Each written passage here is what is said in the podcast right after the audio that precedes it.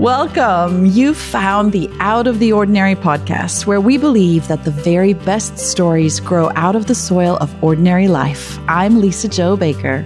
And I'm Christy Purifoy. And a few of our favorite ordinary spring things are daffodils picked from the backyard, slipping into sneakers instead of heavy boots, and an inspiring new cookbook from the library. And a few of mine are windows finally wide open again. The first tulips showing up that are now in their 6th year since we planted them, and the end of brown and the beginning of green. We hope these conversations help you see the extra hidden right in plain sight in your ordinary life too. Get comfy. Here we go. Well, Lisa Jo, you and our listeners know how much I love a good tradition. And it has become tradition here on the Out of the Ordinary podcast that every season we have a new intro. So last week we debuted our new spring favorite things intro. And as part of that as well, I think maybe a season or two ago, we decided that our seasonal intros needed their own conversation. Yes, let's just back up a bit. When you say you like tradition, I feel like it's a little stricter than that, Christy. You're a little more of a stickler because you had actual concern when we were planning out recording the new spring intro. You pulled up your calendar on your phone to make sure that the new spring intro would hit before March 20. I was like, wait, why? And you're like, because that is the first day of spring. We can't have this winter intro running after March 20.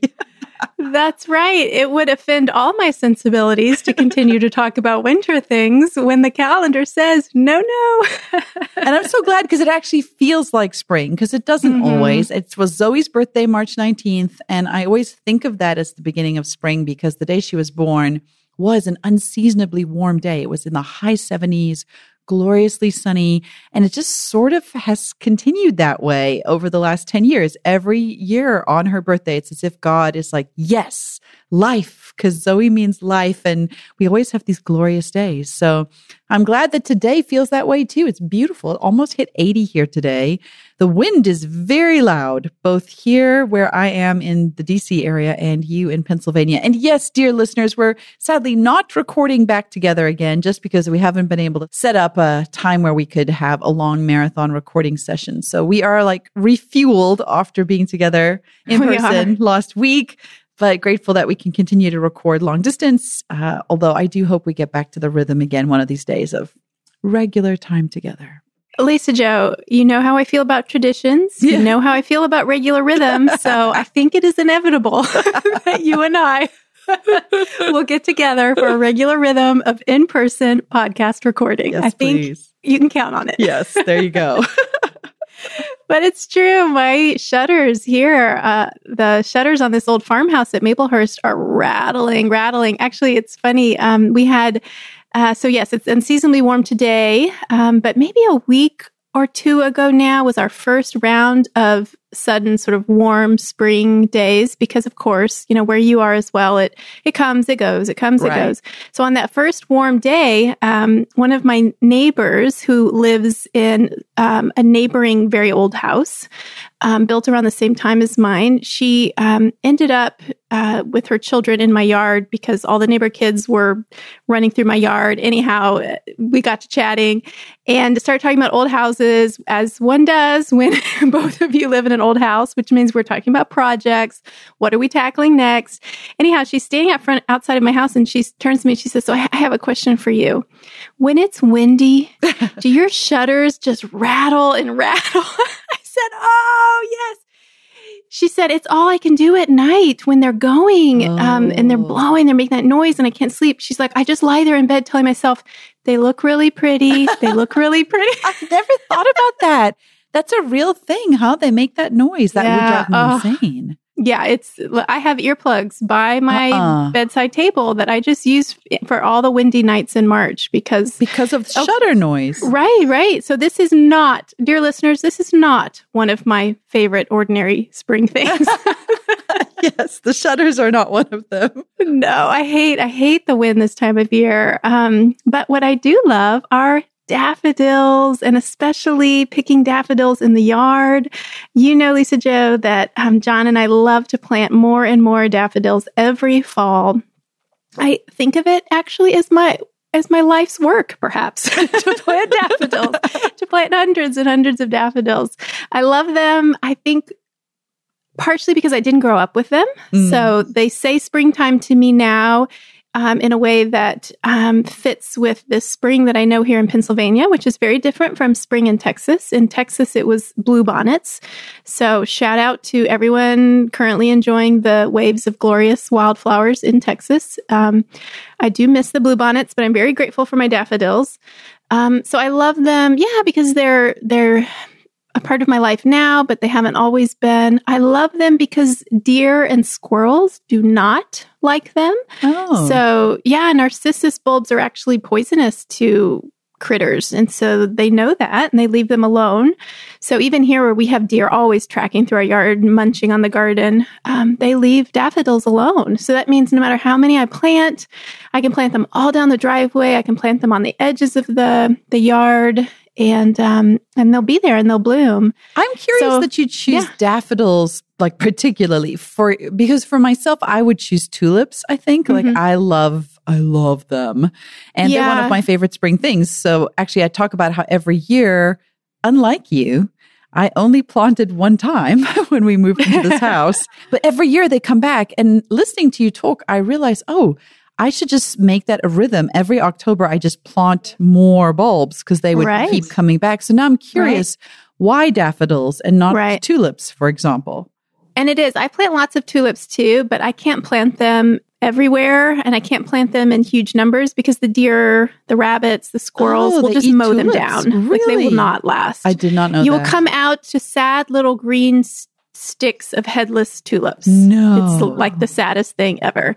Yeah. So I plant tulips in pots because then I can move them around or put them up on a table.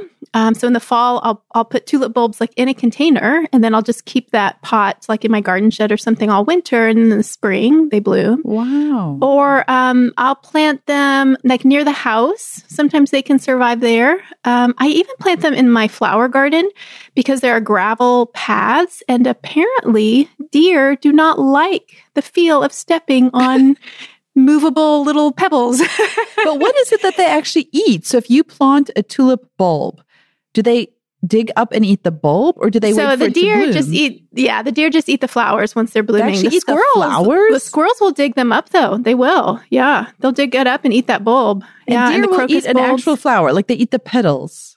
Deer, deer love tulips. They love roses. It's like deer delicacy. Yeah. How did I not know this? That's so random. I thought they attacked like vegetable gardens. I had no idea they ate flowers. Yeah. Oh, yeah. I mean, think about it, Lisa Jo. Which would you rather eat, a tulip or a tomato? I'm going to go tomato, Christy, especially on a nice BLT sandwich. So I think, I'm with you with the tulip love, but here's the thing about being a gardener is that you learn to love the things that love your garden. You learn to love the things that love your place. And daffodils love my place because I can have sweeps of them. I can plant them everywhere. Tulips are harder. I love them too, but I have to be really careful with them.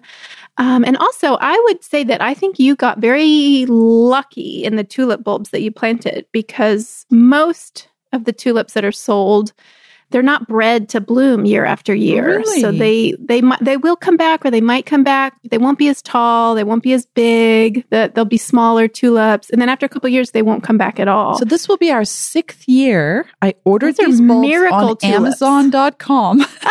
I'm not even kidding you. But I ordered, I think, 50, like a big bag of 50. We planted all of them.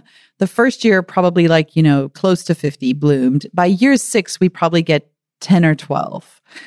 Yeah. Yeah. But it brings me joy every year because I do 0% of anything to take care of those things. I'm shocked every time. I'm like, there's tulips. I forgot. Tulips grow here.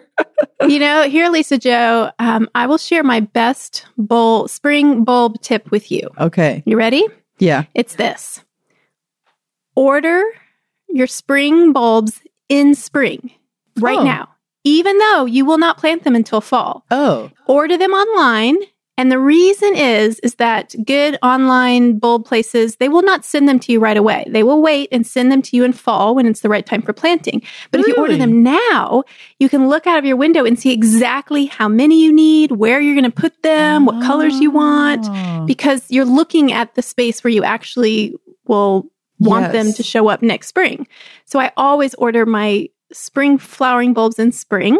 Then they come in fall and I plant them, and then I get to see them the next spring. So it's like a whole year process. Anticipation. But it's like you're thinking about it right now. Yeah. You may not be thinking about it in the fall. That's so interesting. All right. Okay. Because I've decided, I looked at that bed and saw them starting to come up and thought, after thinking about you and John and how much you plant daffodils, I should plant some more bulbs there this year. Ooh, I even have another. So, and I'm going to tell you where to order them from. Tell me.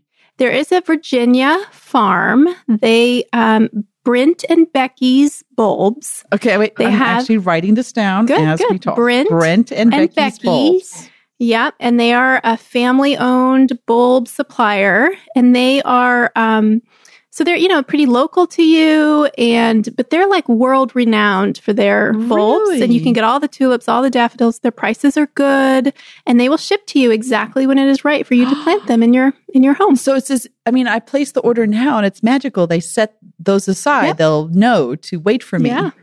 Yes. Wow. It's kind of like having our own very local little, what are they called? Florette. It's like having a local florette, that beautiful Instagram account that we both obsess over, who have all those gardening books that are so swoony. Brent and Becky. Mm-hmm. So I'll put the link in the show notes. Shout out to my favorite bulb supplier there. We need to get them to come be an advertiser on the podcast. Yeah, wouldn't that be great? Okay. So any other questions for me? Are we ready to move on? Because I could keep talking about daffodils. Clearly. Lisa Jo, believe me. So thank you. If I think of anything, I'll circle back. So that's your first one, first favorite. And then my first favorite was tulips that keep coming back over here. Right. Kind of piggybacked on you. So my second favorite thing that I talk about in the intro has to be, for me, and we must have talked about this on the podcast. I can't help coming back to it, though, because my son brought it up the other night. I love windows that are open, but more specifically, windows that are open without screens. Oh, because this is how I was raised in South Africa. No screens on the windows. And Jackson, who's born in South Africa, who's nearly 16 now, we were talking about this the other night because I was opening all the bedroom windows saying, we get to sleep with the windows open. It's this magical time of year between when the heat is on and before you have to turn the AC on, where you can just have the windows open. And he was saying to me, it is so weird in South Africa. Why do you not have screens on your windows? And I said, I don't know. There must be some reason for this. And maybe there's an industry now in which there are screen companies putting windows on screens in South Africa. So if you're in South Africa, let me know. Ping me on Instagram at Lisa Jo Baker. Do you have screens? Super curious. So I have a question then. Is that because there are no bugs? No. There are many, many of them. And that is why Jackson and Peter particularly cannot handle how we don't have screens on our windows. But here's the thing. When I think back to my childhood, do I remember bugs? I don't. So it's not like I remember being plagued by bugs in my kitchen or in my house.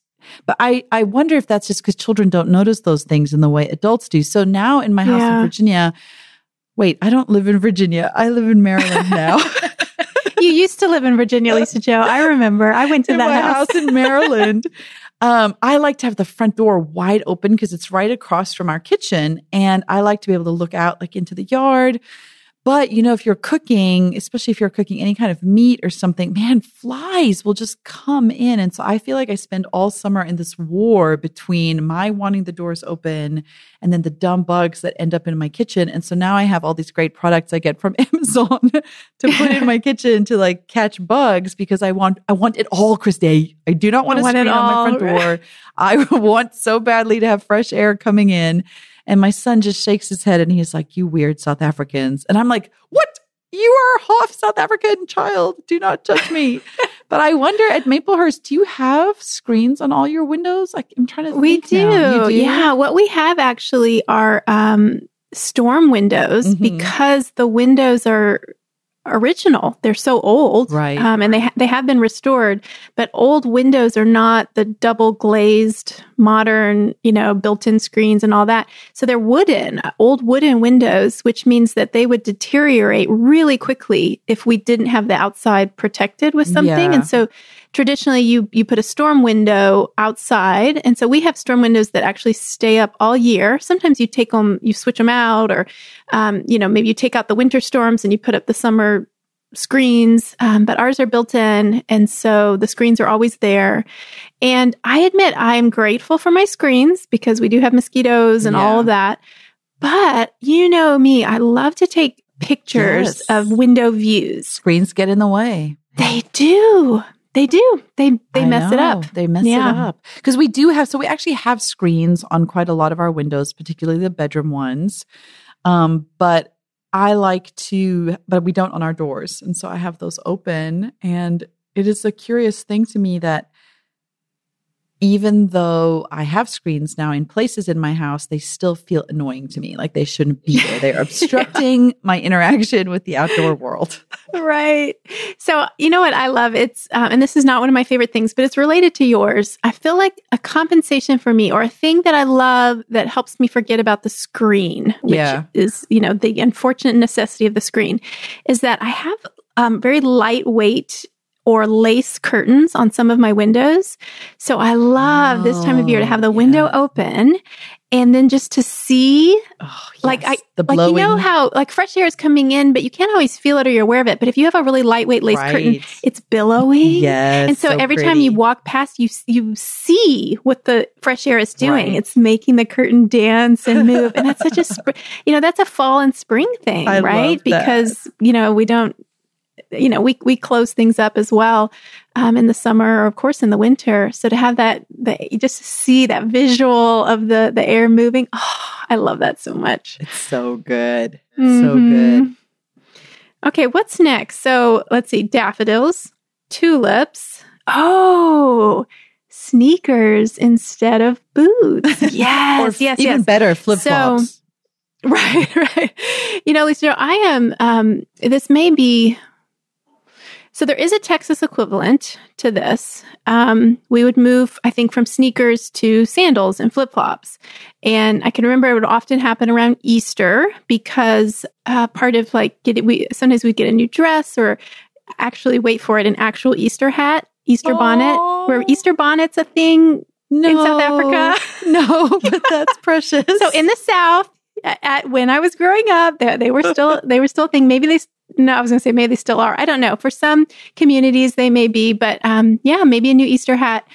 But you would switch. You like horror if you had to wear your black Mary Janes to church on Easter Sunday, right? You needed the white patent leather, or you needed sandals. Usually, it was white sandals for us. Yeah. So that was my Texas equivalent.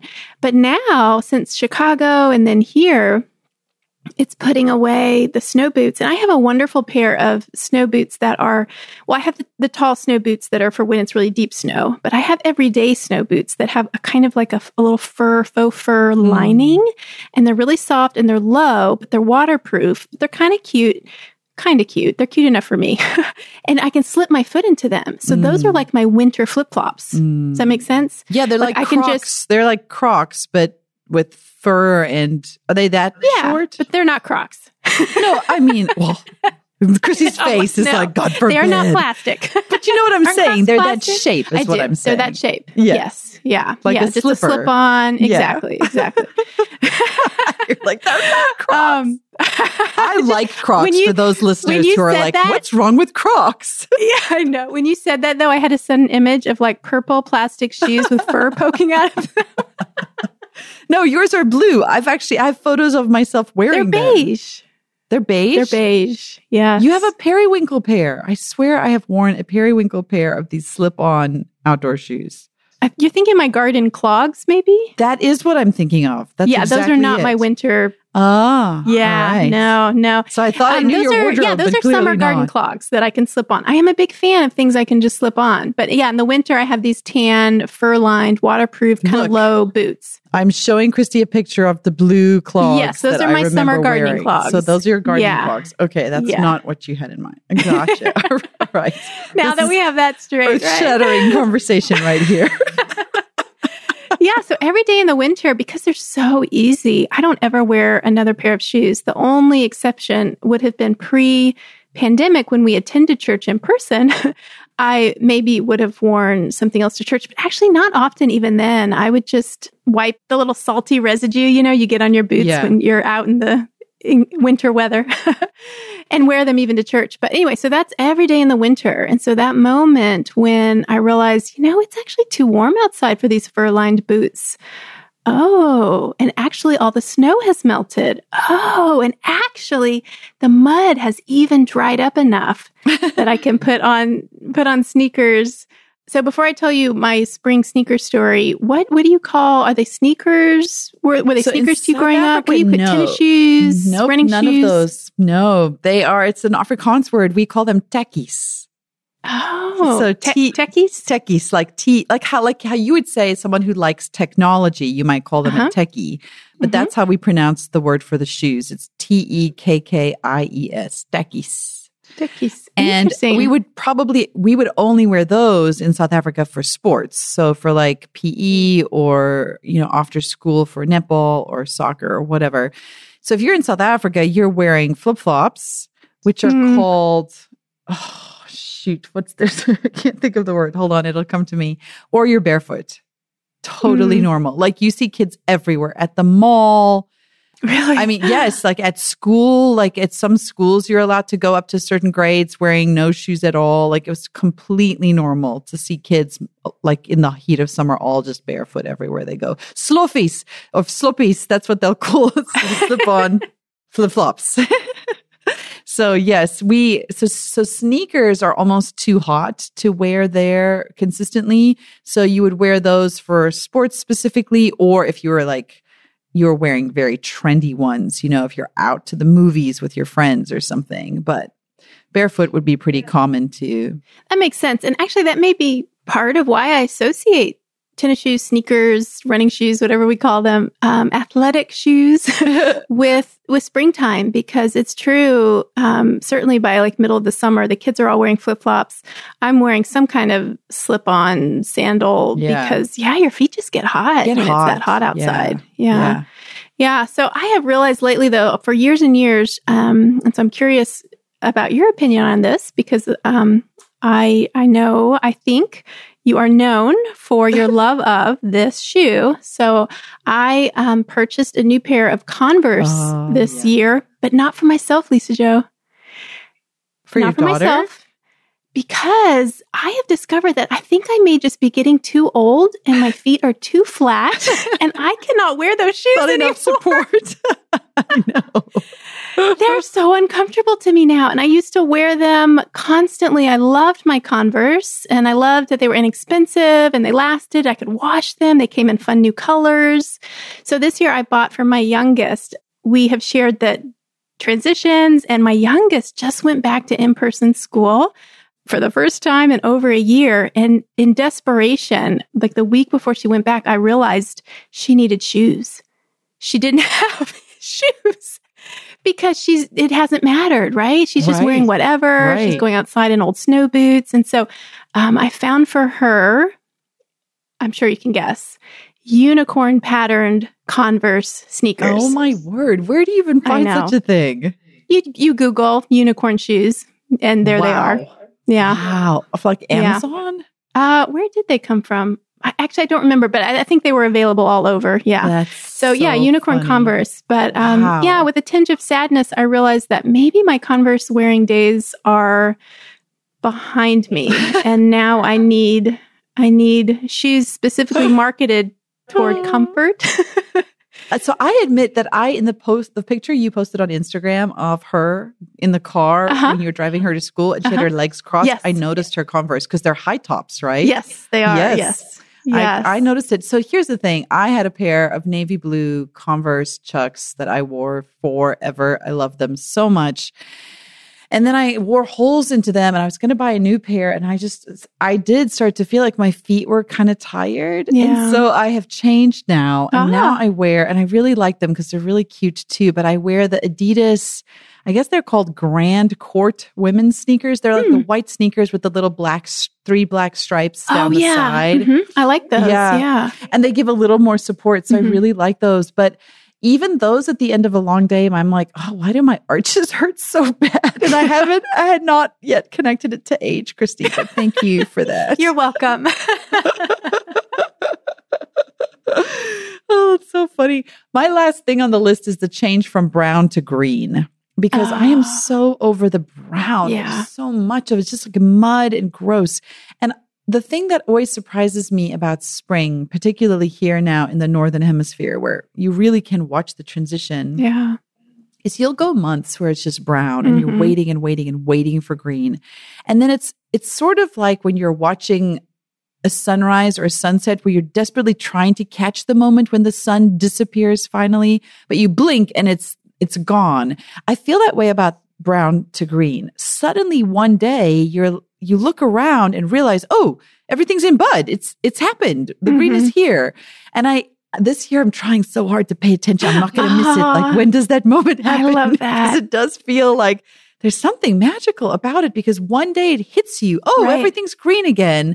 And it really does feel like almost overnight. It does. I think often it is. It is. Oh, I love that you are going to have your eyes open and you are going to see that moment. I'm like, I'm not going to miss it. And there's a road near our house called Forest Avenue.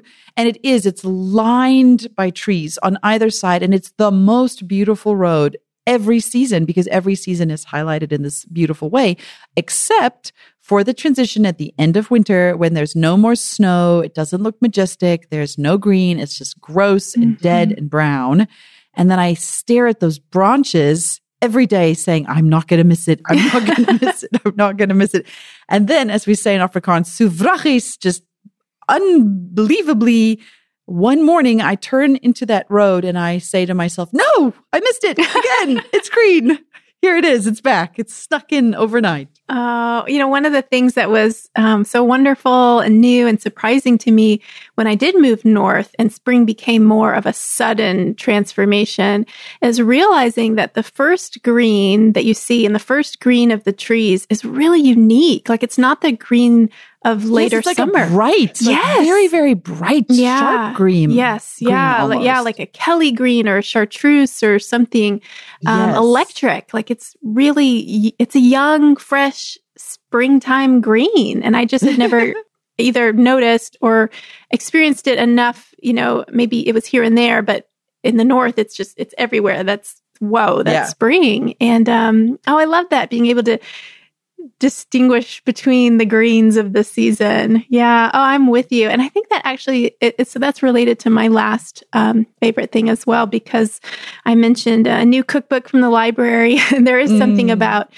the season when things are moving again and maybe we have more energy and things are coming back to life, that I don't want to cook and eat the same heavy winter foods, right? But needing that fresh inspiration. So there's a cookbook I got from the library.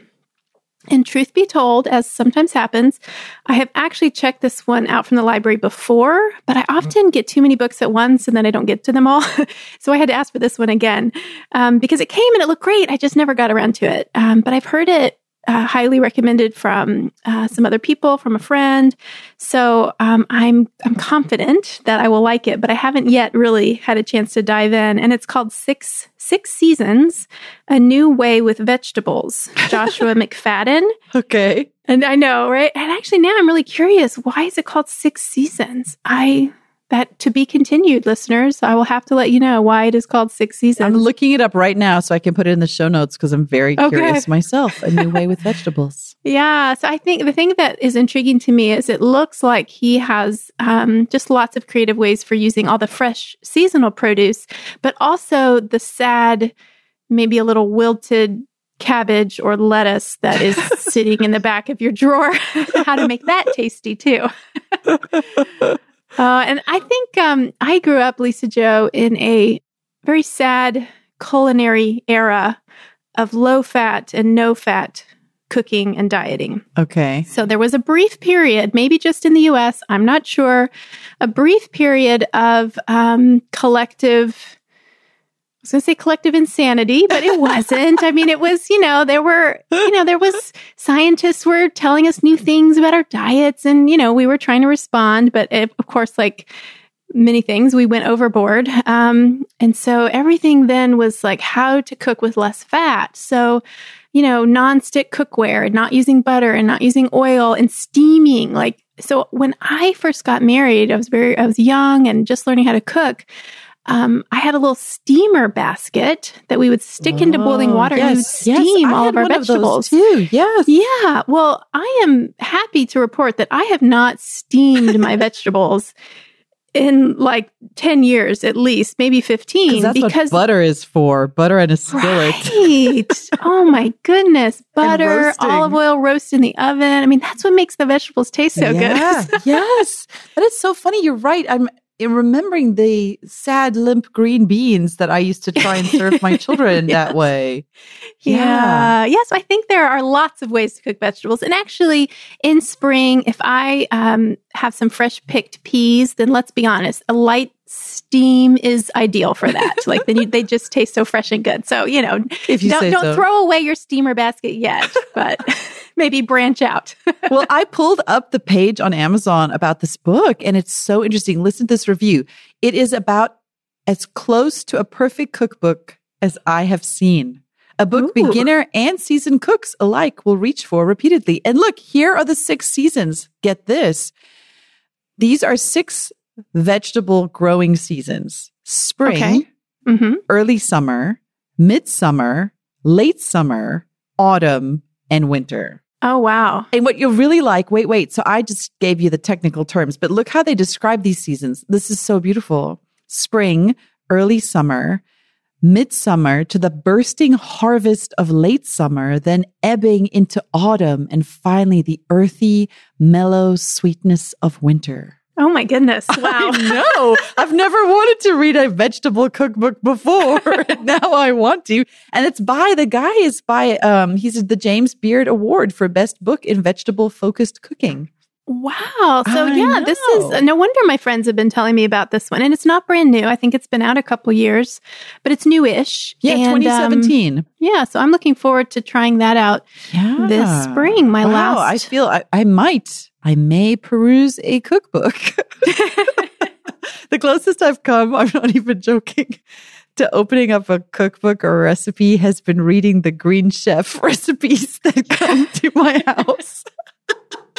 We save those in our house because they're good recipes. We save them too. Yeah. I know.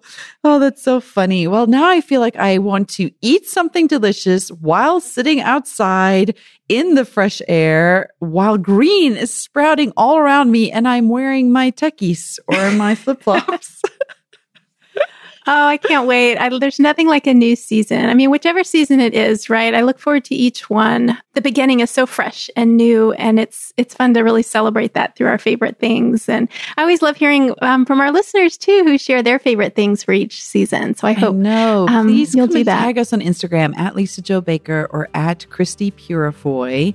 And actually, a little teaser, because I actually think next week, Friday, is that right on the calendar that I will be with you? Next week, Thursday, I guess. In person, which means Friday morning we'll be recording together in person at Maplehurst, hopefully while eating something delicious that you have cooked for us in butter. I'm looking forward to it. Possibly a vegetable. We shall see. Or maybe just bread. I don't know. But I can't wait for that. As long I'm really as it's excited not a about tulip that next or episode. Daffodil you tried to feed me.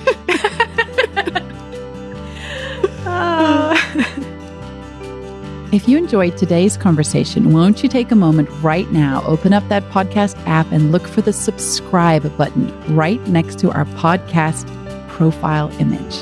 And we think this podcast is best enjoyed with friends. So tell a friend, click share episode in your podcast app and send a friend our link.